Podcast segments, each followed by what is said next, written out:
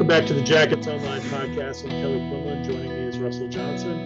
We're going to do a little bit of an abbreviated one today as uh, Russell and I both have to get up early tomorrow morning, recording this on Thursday night. And uh, we're in the middle of spring Georgia Tech football. And uh, that's sort of the thing dominating uh, Jackets Online these days and Georgia Tech Twitter and social medias and all of those fun things. And, and obviously, you know, a different element. Um, you know, this camp with six new on the field assistants, several support staff changes, um, and then you know the core sort of you know guys back as well. You know, Geoff Collins, the head coach, Brent Key, um, Larry Dixon, uh, Larry Knight, Kerry Dixon, um, and um, Andrew Thacker, the defensive coordinator. So um, that's sort of where we're at with it. You know, camp's been going pretty well. I actually really dig the energy and kind of what I've been seeing out in the practice field. I like Coach Long's offense. I like the new defensive hires they've made: Travares Tillman, David Turner, and Jason Semore. Uh, I think they've brought some good energy to it. Guys are flying around.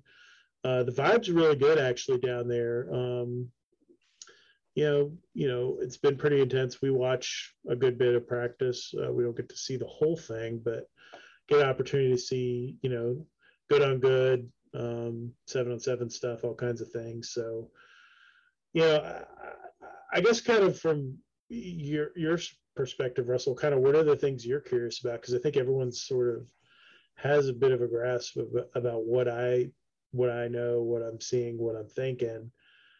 I guess maybe there's some things that I haven't touched on that, that have been percolating in your head. Well, I mean, you know, it, it's obviously um, the uh, each position group gets like their own day uh, in terms of the the media, and Thursday was the the tight ends, and I think that's a position where uh, there's a lot of questions, and you know they added Luke Benson, um, Dylan Leonard's there, uh, Dylan Deveney will be back when he gets healthy.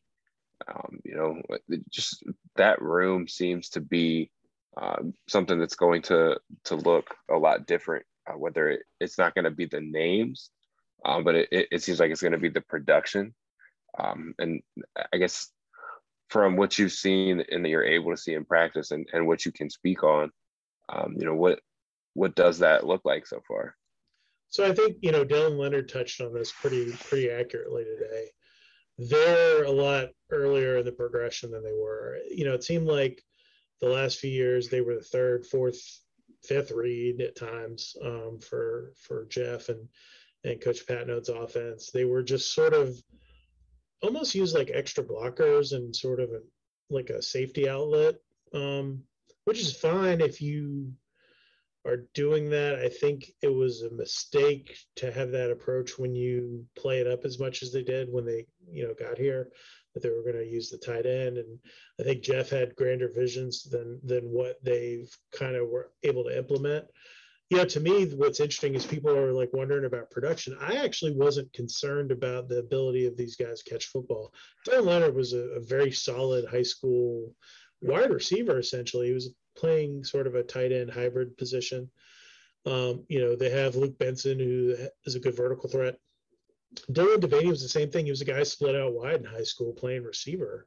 Um, and even, you know, they've moved PJ Harris over, which is literally something I suggested four years ago. Um, you know, just looking at body types and as they they took over the offense, I had envisioned – that they were going to throw the ball a lot more to the tight ends than they, than they did the first few years. And so I thought it made a lot of sense to put him there with a bigger body, gives you kind of that flex move tight end uh, piece that's so popular now in the NFL and, and with some college teams. You, you can sort of cheat there with PJ Harris, who has that ability to catch football, maybe not quite as dynamic, but you know, it gives you that piece because you don't have right now uh, you know, big outside wide receivers, right? Like the two guys that are probably the two big outside wide receivers are, you know, two young guys, Leo Blackburn coming off his knee, who's not doing much this spring. And then James Blackstrain, who's also coming off, you know, he's two years now removed from his knee, but, um, those are your two guys. So you know, and you have Ryan King, I guess, is the other sort of bigger body outside wide receiver, but they don't have a ton of those six foot five big guys. And, and the way Chip Long has liked to run his offense at Notre Dame, you know, which I go by as being sort of probably more in line with what he's going to do at Georgia Tech. What he did there is they used a lot of tight ends. They moved them all over the field, and you could do that with Dylan Leonard. You could do that with Deveney or Luke Benson or PJ Harris. You know, Billy Ward, I think, is a little more of a traditional tight end. I'll be curious to see kind of how Ben Postma uh, continues to progress. He's been a guy who seems a little lost at times to me um, in his first year, and he was he was hurt some last year and missed some time. Uh, he's a guy I'd like to see kind of more from. Um, but know, looking at it, I, have been impressed with how they're using them, and it's been good to see because like guys like Dylan Leonard are just really engaged right now. Because you know, before they were sort of like glorified offensive tackles, and I had a buddy of mine, you know, used to joke with me. We were watching a game, and he'd be like, "Why don't they just bring in a sixth offensive lineman if this is what they're going to do? Like, this makes no sense in the world, right? Like, so I think it's cool that they have something to to to use now that's a little bit different with those tight ends to actually make them a part of the offense. I am a firm believer in the tight end. If you're going to have it, use it, and and it's the greatest mismatch on the field, pretty much, right? Other than if you can get a linebacker on a on a fast running back, like it's just a total mismatch to guard those guys. No one has, you know, players big enough that move well enough to cover guys who could run in that seam area down the field at the tight end position. So I'm excited to see how Chip Long uses it. Nice, nice. And then uh, I guess on the defensive side of the ball, uh, you know, the, the past three years, there's been two position coaches for the, the corners and safeties. And I know you, you've touched on it on the board a little bit. Um, but what is that dynamic looking like now from what you can share again uh, with, sure. with Tillman? Sure. So you know, for the, I guess the most relevant part of how that works in terms of just practice day to day is you have, you know, guys doing corner drills, which are totally different than safety drills, right? So typically, and, and I'm not sharing anything out of school because Geoff Collins and Thacker and, and Tillman have all talked about this. Um, you know, Thacker will come over and work the safeties, right? Uh, while Tillman's doing corner drills, and they'll switch off sometimes. You know, Geoff Collins really loves doing work with the safeties, and he's pretty hands on in that room as well.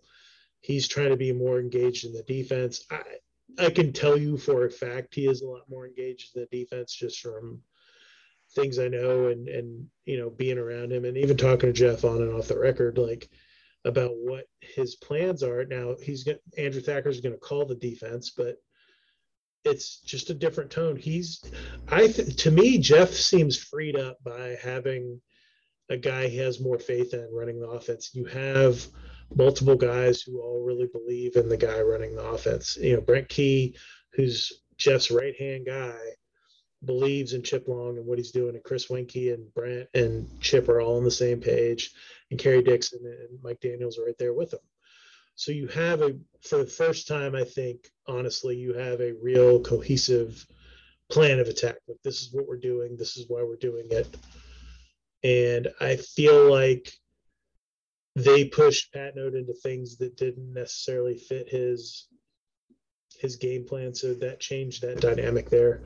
On back going back to the defense, like you talked about, um, you know, it's been fine. Like, so you, so you see David Turner working with the defensive tackles, right? You see Larry Knight spending time with defensive ends in these, you know, individual periods.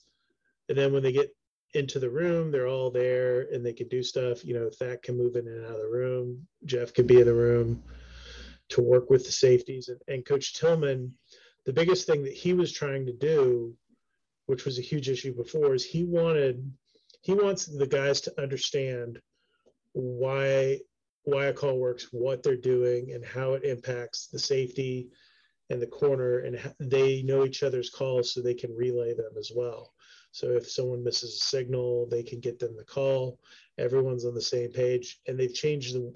they've changed how they're doing some of the the coverages and what the calls are to make them more complementary. Um, you know, at times they'd be. I mean, it did look like you know we had those breakdowns for Seth Griffin, like they were you know guys doing two different things on a play, like two completely different coverages clearly, and you'd have even two safeties doing two different things, like where no one was on the same page. And I think that what Coach Tillman and Coach Collins and Coach Thacker are trying to do is what everyone wants them to do, right? You want everyone to have the same call, understand why they're in cover two or cover three or playing quarters or whatever it is. Like, you know, what their responsibilities are, what our checks are, and who does what in certain situations with certain looks. And I think they've they've been playing a lot faster. I, I can share that in terms of the secondary and the way they're running around. Um, and you know, they're still down some guys, right? Like Miles Brooks um, is probably out for most of the spring. Uh, you know, they'll probably add. I would imagine they'll add another piece here or there, and you have new guys you bring it breaking in like Kari G and Amari Harvey and Jalen Marshall really looks impressive in person. And I forgot about this because I, I had a chance to meet him over the summer, and then getting to see him again in, in his full pads, it's like wow, that he looks like a guy that will could play on Sundays just from a physical, like he's just so well built for a defensive back. I think it's exciting to see kind of where he's at. He's playing safety right now for them. Um, and you know, the ultimately at the end of the day, too, they have a veteran group, right? The the core group that if they were to line up and play tomorrow would be like Zamari, Miles Sims, and Kenyatta would be your top three corners. Probably Caleb Edwards is your nickel, I guess. And then Derrik Allen and Jay, Jay King would be your safeties. And those dudes have all played a good bit of football. Like it's not like they're all green guys. And you know, Zamari and Miles played really well last year too. So, you know, despite how crappy the defense was, those two guys actually showed up and played some good games and some good football last year. And now you need, you know, the biggest thing with with Derrik and Jay and the safeties is those guys got to be playing fast and loose and not overthinking, which I think was something that seemed to cripple you know Reek and Juanyeh and, and Jay and Derrik last year even too when they were in there. Like it just seemed like they paralysis by analysis or they just it was very reactive and not proactive. And I think you have to you can't just play on your heels at safety. You're going to get killed, and that's what happened a lot last year. Now, well, uh, for I guess my, my last couple questions for you with uh, spring football. Your what's your favorite part about spring ball, and your least favorite part about spring ball, other than waking up early in the morning? Yeah, I don't dig the we have three days a week of really early mornings for me. I'm not a guy that gets up at like 9 30, 10 o'clock in the morning, not a tomorrow will be a 7 a.m. day. Um, yesterday was like seven something I take my kid to school early before I went to tech. And that was on top of getting home at 12 15 a.m. from Clemson um, to cover a basketball game that went south uh, once again for the basketball team. Uh, you know, what I don't like about spring, um, to go first, is I don't like that it doesn't lead to anything. It's sort of um, trying to think of a non-gross way to describe this. Um, it's sort of um, a lot of flirting with no action to it, right? Like it's anticlimactic. You have sort of this controlled scrimmage where basically you're trying not to get guys hurt, right? Um, I am a big proponent of playing like Auburn or somebody in a, in a spring game where you have some rules like you can only play your guys two quarters or something very specific, right? Like you put in some language and you play like a real scrimmage against someone else, just like they do in basketball, right? They they play a secret scrimmage, they play an exhibition game. I think it'd be great to play and have you know play teams you don't normally play on your schedule because of whatever. So play teams you used to have rivalries with, like you should have. You know, North Carolina play Maryland in football or something like that in a spring game and alternate home and away uh, year in a year and year out and make some money. You could sell tickets to it. Like I, that's the thing I hate about it the most. The spring games usually suck and really are a drag to cover. And I've many years gotten out of it um, through various methods until I was covering Georgia Tech and really had to kind of sit and do it myself. Um, the thing I like the most about it is you get to see like everyone um, get real reps, right? Like I like seeing, you know, Sarah Bryant or whoever, like guys who I didn't see really do much last year, right? Like they were third team or whatever. Those guys start to make their leaps up, like making their moves. Every you know, Gray Carroll's a guy that was like hurt all last year and came back towards the end of the season. Didn't really get to see a ton from him, and getting to watch him every day do stuff and getting to see all of these young guys that we've covered and got to know you know see things start to click for them too right? Like and see their bodies uh, get more mature with strength and conditioning work and and start to become contributors. And and you know you can see the flashes sometimes of, of when the light bulb comes on. And, and also the surprises right? Like so like you know guy that surprised me so far is dj moore right?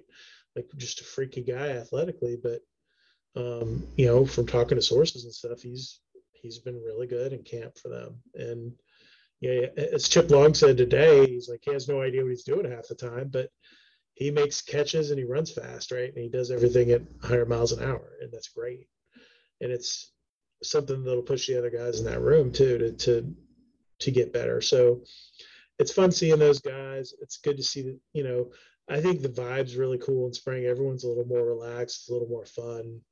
You know, the coaches are more laid back. Everyone's you know, it's all hugs and happy to see each other, and that part of it's a little more cool too. I think August, you know, maybe the first two weeks of fall camp are like that, and then it gets really serious as the season starts to roll in.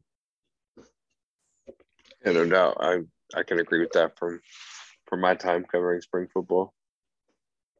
Yeah, I mean it's just um it's like a learning it's the part of football where you're doing the most teaching is right now and then the beginning of fall camp. And I think the coaches really dig doing that too. Yeah, absolutely. So that's sort of where where spring football is at. You know, we're still pretty early in it. I, you know, the one thing that stands out to me, I think, is the the offensive line numbers are still now where they need to be, and they obviously have some guys coming in um, in in the fall. But I think you know we have been both very clear that we expect them to make some moves in the portal to try to strengthen that up.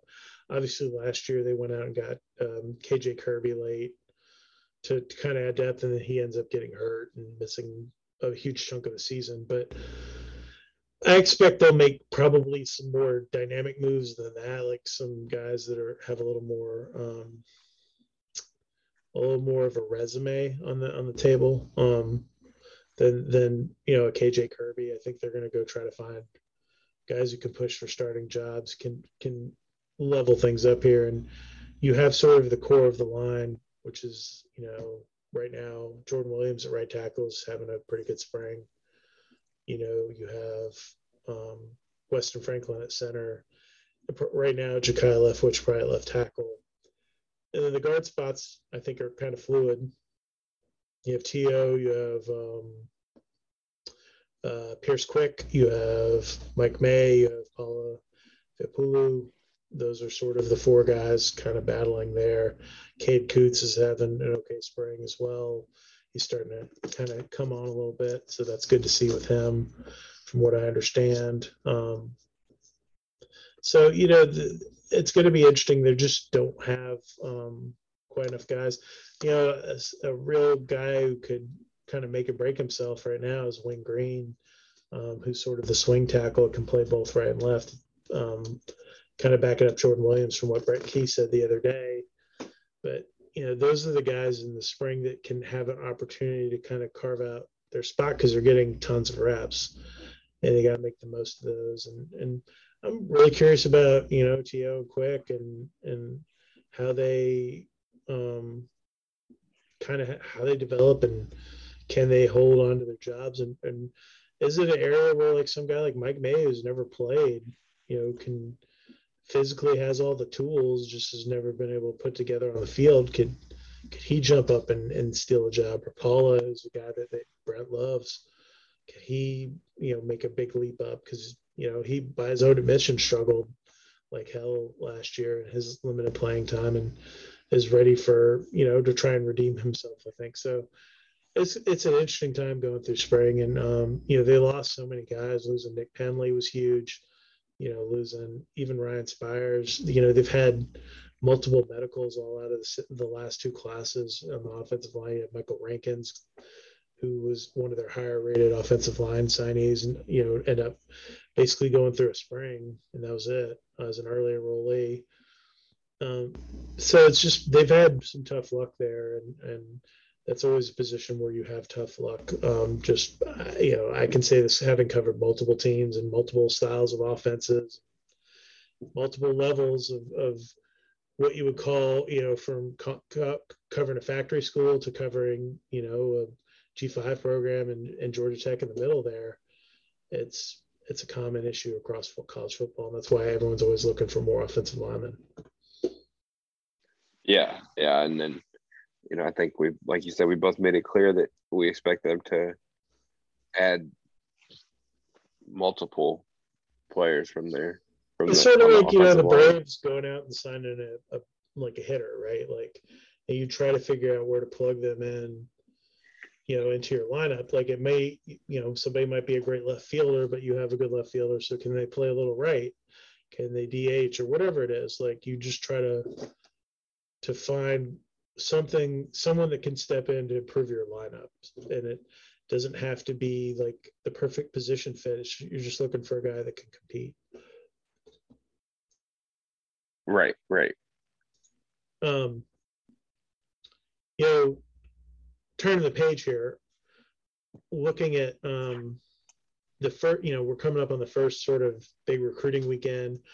Uh, you know, the beginning of the month opened uh, the, I guess is it the quiet period? Is that what they call it, Russell? Um, y- yes. So yeah, because recruits are allowed on campus, but coaches aren't allowed to like go see them. Yeah. So they call that the quiet period. All activity with recruits, other than communication, has to take place on a college campus. So you know, this is the time where kids start coming around, and um, obviously this weekend will be the first of probably several big recruiting weekends. They'll have kids in every day. Russell's always on top of that stuff. If you guys want to know who's who's been on campus, who's coming, who's going, Russell's got it covered at Jackets Online. You can check it out. We're not going to get into the weeds on that, but um, I guess eh, you know, looking at it from the ten thousand foot view, what's really important for for recruiting over these next few weeks and, and is just getting the kids back on campus and getting them to meet the the new coaches and see the vibe at practice those kinds of things? Yeah i mean that's those are the the kind of obvious things. Um but but really i think this is the time where uh, you should and, and should is the key word you know start to see uh, georgia tech creating some positive momentum in recruiting um, mm-hmm. because in, in, February and in January and with everything going on with you know kids entering the portal and uh, you know kids decommitting from the 23 class. And by the way, let's take a time out here. This has literally been going on, including the team that won the national championship down the road. They lost multiple commits even in the last week. Um, this has been quite a common occurrence right now with the 23 classes. The this is seems to be the class of decommitments um, in some ways. Like it's been kind of a crazy, crazy three months really since the start of the year for that. So I don't even know how specific it is to Georgia Tech. I think there's guys that decommitted probably because of staff changes, but um, this is not an uncommon theme, and everyone's sort of struggling right now to put their classes together. Yeah, yeah, that's exactly. Um, but I think this is where you'll see, um, you know, some top guys become identified. Um, I believe most of them have been offered already by now. Um, there are a couple who you know, could get offered. Um, and then, you know, you've also, this is also the, a great time. Uh, you know, a lot of high schools and, and kids are, are on you know, spring break and they're able to, you know, get on the road and, and start to see schools. And, you know, Georgia Tech's on that list. And, you know, as much as a lot of uh, people, especially Georgia Tech fans, dislike the fact that these kids like factory schools, and and want to visit them. A kid who's visiting, you know, U- Alabama and UGA, they've got a great place to stop right there. Not in the middle exactly, but you know, like, you know, Georgia the Tech. the airport, certainly you're passing through, and if Yeah, you're going on the exactly. highway, you're passing through. Like, yeah. Yeah. And and with that, you know, being able to capitalize on that, but then also um, being able to use the relationships that the uh, the the new coaches have from their their home states, but then also you know places they've coached in the past and and things like that, and just being able to get those kids on campus and and seeing if you you've got a potential fit there. Um, you know, it, kind of feeling each other out process, especially for uh, some of the kids who are meeting the the new coaches for the first time, or if they, you know, especially on the offensive line, for example, uh, there's a, a kid who's I'm going to remain going to remain unnamed at the right right now, but he's coming. He's going to Georgia Tech this weekend, and you know there are two huge things that factor into um, an offensive lineman's recruitment.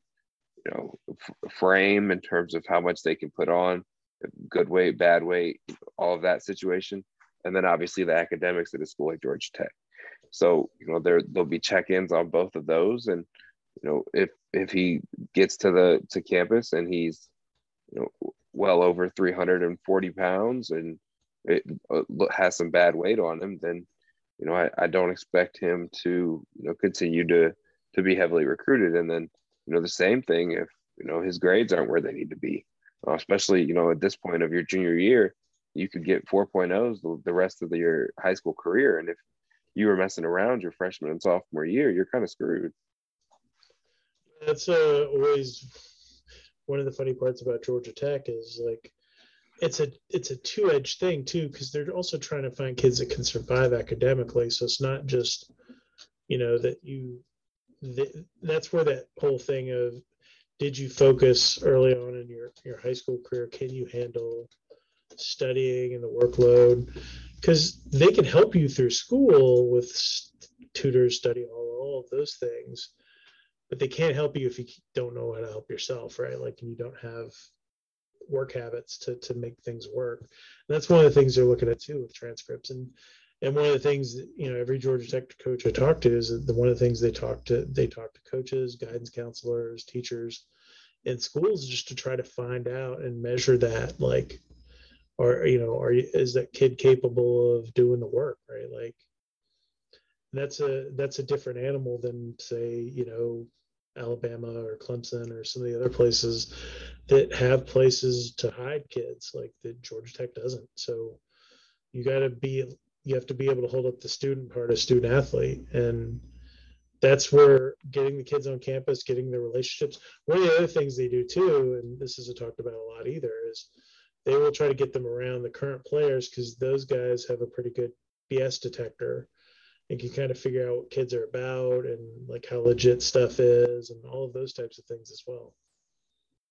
Yeah, that that filling out process is rather important as well. Um, and then you know getting getting one of the uh, the, the former commits back on campus. Um, you know he's he's been in touch with his the new position coach at, at, Georgia Tech um, for a while, and you know him actually getting there to campus for the visit um, you know, being from Florida can be a little bit difficult, but you know, just being able to, to facilitate that visit and, and, make it happen unofficially, I mean, it's almost an accomplishment in itself, especially for a Miami kid.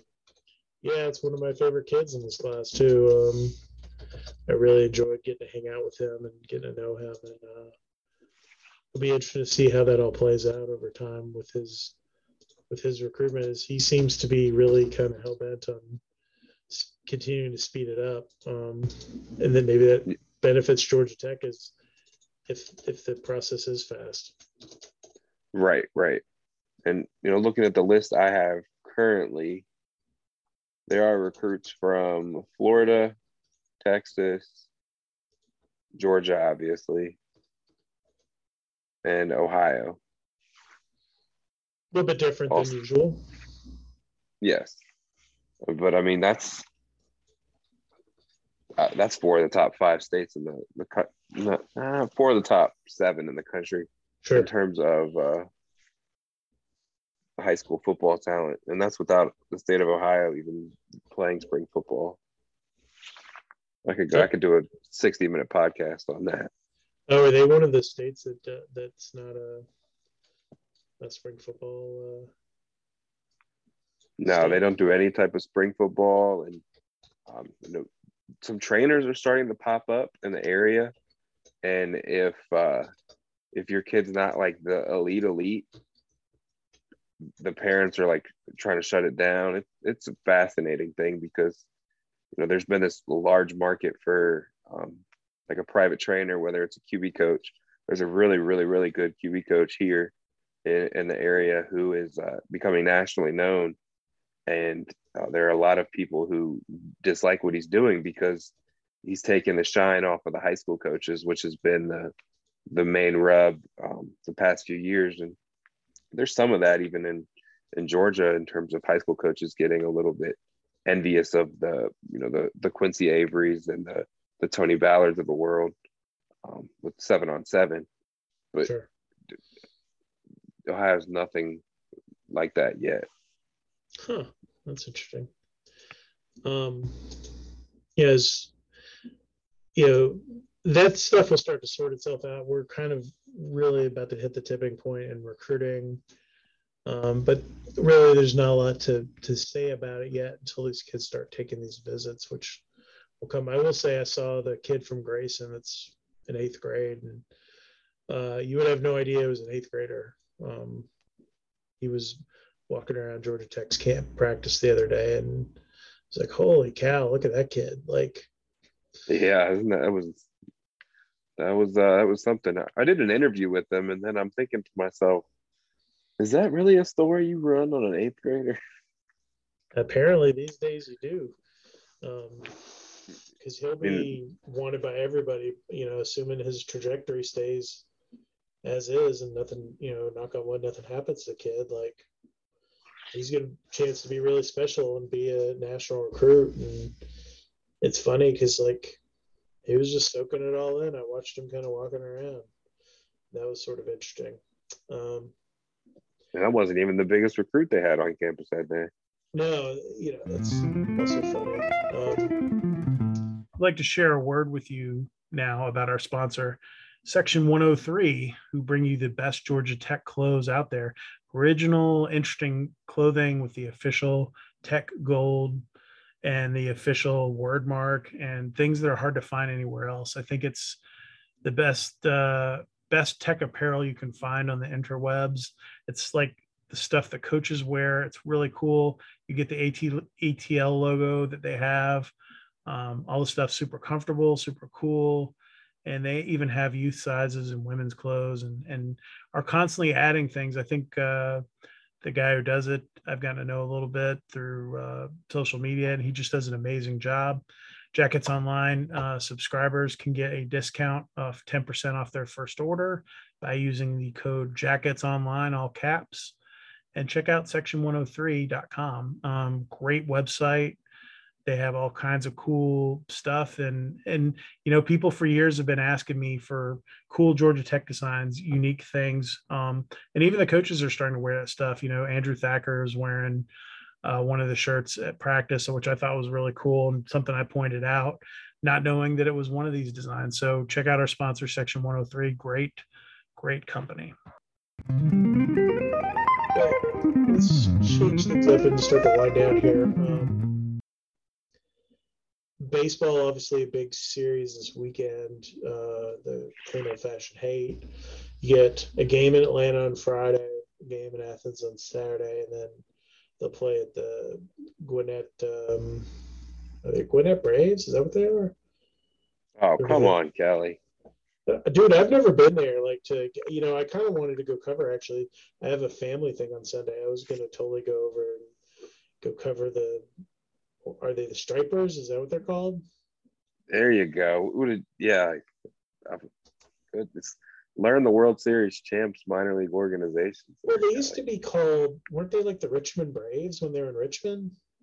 Yeah, they were also the Gwinnett Braves at one point, but then Okay, and then they, they, changed. they wanted to get creative and Yeah, so I'm not that. That's that not stuff. that. That was that out of left field to not know that. Like, and I live on the other side of Atlanta. Like, you know, that'd be like if I gave you a hard time about something in Cleveland, dude. Like, it's not exactly totally your your neck of the woods, but yeah. So they'll play those three games. Obviously, uh, you know, big series for pride points. Um, you know, men's basketball taking care of business. I assume the women beat Georgia, but I don't actually know that. I'll have to look that up. Um, yeah, you so, can look that up, and then you know, it's you know, bragging rights, right? Like it's um, that's what people want, right? Like they want. Um, yeah, they did beat Georgia uh, 55, 55 54 in, in Athens, and Georgia was ranked number 20 at the time. Um, nice. Women won tonight. They're going to play, I think it's Notre Dame in the next round Friday night. That should be on um, Bally Sports for those who love that so much, the regional sports networks of the ACC.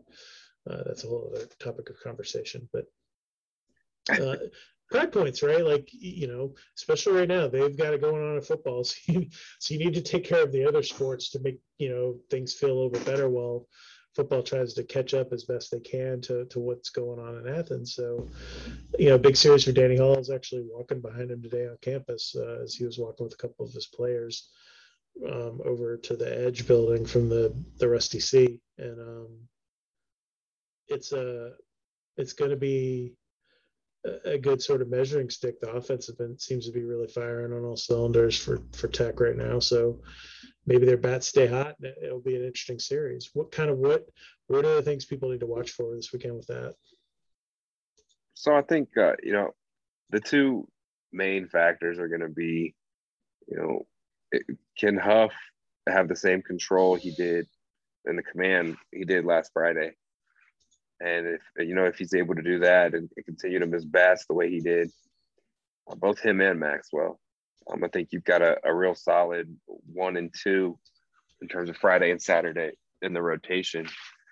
Um, but from the sounds of things, it sounds like they're going to go, you know, all hands on deck. Like this is a, almost a, a, regional type of uh, um, like mindset in terms mm-hmm. of um, having a Sunday TBA because they're just they're gonna everybody's available in the bullpen on Friday night. Everybody's available in the bullpen on Saturday night because they want to do everything they can to win those first two games. So you're not going into Sunday in a you know AAA ballpark, and you know I wouldn't say unfamiliar territory, but you know you don't want to go there with a rubber game and then have a, a like the, the TBA, which is likely going to be you know somebody who hasn't started a game yet this season.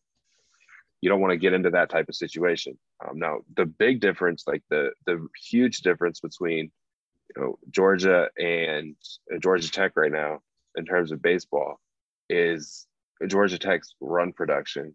Uh, I was looking over it, and Georgia Tech's fifth and sixth leading batters in terms of RBI, which are you know Chandler Simpson and Andrew Jenkins, would both be leading Georgia in terms of RBIs because you know going into this series they are currently their leader currently has six RBIs, oh, wow. um, which is is not the uh, not the greatest, especially when you know Georgia Tech's got Kevin Parada with six homers, twenty RBIs, you know three stolen bases, and then you've got Chandler Simpson who's you know batting 485 with with eight RBIs, eight stolen bases, and you know a double, a triple, and a homer, which was you know that grand slam that went over the catch off the catcher's glove. And then I mean you've still got Compton, Gonzalez, and then Reed. So like Stephen Reed, through all his struggles, you know, I'm, as of right now, he's had 32 ABs and he struck out in 11 of them. Mm. Um, he would be leading the team in Athens in RBI. Um, but their strength really starts with their their pitching, and uh, that's why it's going to be you know such a, a real tough matchup. I think for uh, for Tech. I mean, Tech's the bats are going to just have to you know out outpower the pitching. Um, you know, you've seen that so many times in in Major League Baseball and and in the past in college baseball. You know, but good pitching normal it normally has the upper hand on the um, the batters Uh, so that'll be really interesting because Jonathan Cannon is really good. And then, you know, if like I said, if, if Huff can can show that yesterday or last Friday wasn't just a you know a blip in the radar and, and that's who he has the potential to be on a on a weekly basis, uh, then I think that's where you know you could see that game getting down into the the bullpen and I think Georgia Tech fans seem to be much more confident in uh, Dawson Brown than the option they had last year. Sure, I mean it's is uh, it'll be interesting to see kind of how this is sort of the first real test for them, right? And yeah, um, you look, you know, ahead. They play this series, and then they play.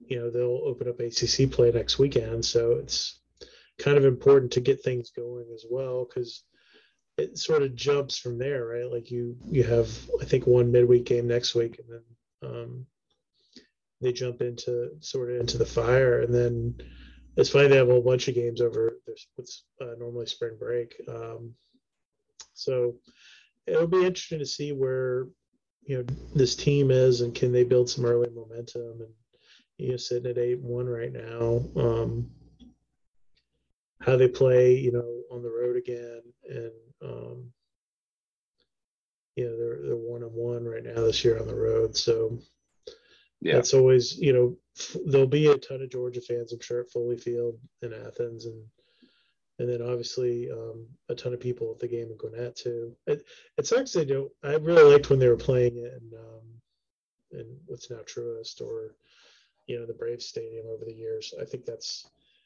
even more special for the guys, and um, I would like to see them get back to that at some point. Yeah, I mean, I'm sure that that would be great that that would definitely be great. Um, you know, still looking at some more stats here, and Kevin Parada would actually be tied for the uh, their team lead in stolen bases with the three he has. um, so the um, burner Georgia, that is the Georgia Tech's catcher, right? And you know, I think that you know for Georgia Tech, you know, I wrote about it in you know my Russell's rambling column, and, and that's really kind of you know the the lineup construction is what seems to be um, the big question in terms of the bats uh, because you know when you've got Simpson and Parada batting at the top, which I mean nobody can question either one of those right now. Um, but you know three to six, three to nine is really where the you know the questions are raised because you know Jenkins is really struggled a little bit in terms of you know pitch recognition and and taking too many pitches so far this season. Um, and then you know Compton and and um, Reed are always going to be you know strikeout risks. I mean Compton, he can hit really well, and you know he he's going to get drafted probably in this summer. But the thing is, is that you know he's he's got ten strikeouts already and and 31 ABs. I mean that's a he's striking out one out every three times he's at the plate, and he's just preparing for his major league career, Russell. That's what MLB players do now. He has four home runs and 31 at bats. Like that sounds like a like a typical slugger in the major leagues these days.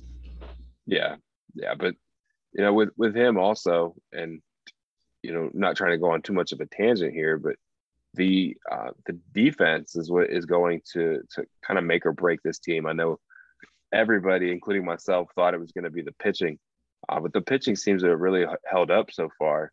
And, and to be honest, the, the the fielding has too for the most part, but you know, there's there's been some plays to where you know you kind of just scratch your head and you're like, what what just happened? Um, you know, Compton is about as comfortable I think as he's ever going to get it at third. Um, but uh, long term, if he's like if he's going to play in the majors uh, or you know in MLB or minor league baseball, I think it'll be at first base or you know possibly even DH.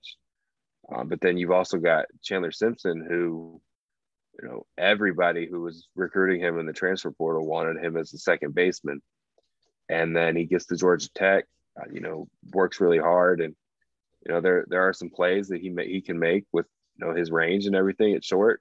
But then there's also some plays where, you know, you wonder if, you know, a faster runner or a, you know, a harder hit ball is going to get the, uh, the the runner to first before he can get the ball over there.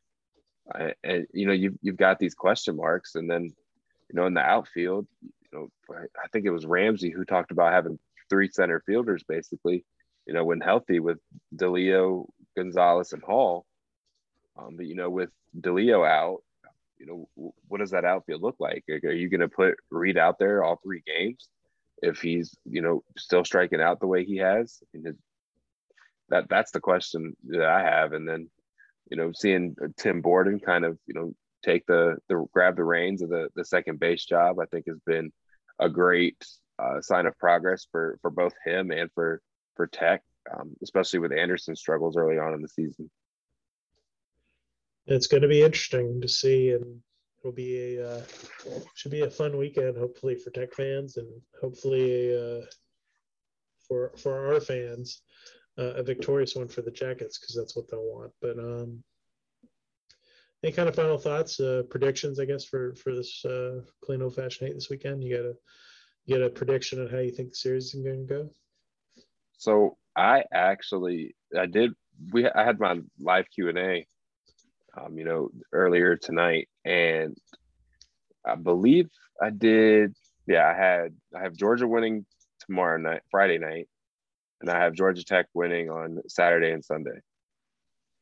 Um, I think that the the pitching for for Cannon is um, from Cannon is going to be big. I think you know it'll be like a a, a four to two, four to three type game, and then um, Saturday I think is where you know I think Georgia Tech could get pretty comfortable um, in terms of you know going against a lefty who's kind of had a little bit of struggles early on in the season, um, and then Sunday Sunday is Sunday, and I think that's where you know like I said they'll be in a AAA park and it'd be interesting to see who it'll be fascinating, honestly, to see who Georgia Tech puts out there and pitches. Um, I, I, really do think it will end up being Marquis Grissom Jr., um, especially after pitching him a, a, pre-planned two innings on Tuesday. Um, but he well, also, right? yeah, yeah, I, I, think he he could end up also pitching on uh, either Friday or Saturday and kind of making that null and void. Uh, so you know, time will tell on that. But you know, the the struggles from Aeden Finateri is what uh, has kind of prompted, in my opinion, the the TBA on Sunday. Um, even though no nobody officially, you know, with Georgia Tech or, or close to the program will confirm that. Um, so you know, Saturday I've got Georgia Tech winning, and then like I said, Sunday I have I have Georgia Tech winning to to win the series, and uh, it would be really uh, something to see kind of what the polls would look like. I know it's still really early, um, but just you know where they're at and and how far they climb because you know, a lot of polls nationally are just now starting to um, recognize UGA. I mean, going into this weekend, they're undefeated, and then uh, Georgia Tech is, you know, going to this game with just the one loss in the midweek. Um, so being able to, to, like you said, it's a measuring stick. Yeah, I think that that's the one thing, and and ultimately too, you just never know what um, the season's going to hold, uh, especially so early on for either team. So, you know, uh, pitching, pitching, and pitching tend to to rule the roost as the season Georgia Tech's you know rise up to occasion, or will stifle Tech's? That's the big question. We will find out on. Uh, wrap things up. Uh, thanks, Russell, and this has been the Jackets Online podcast.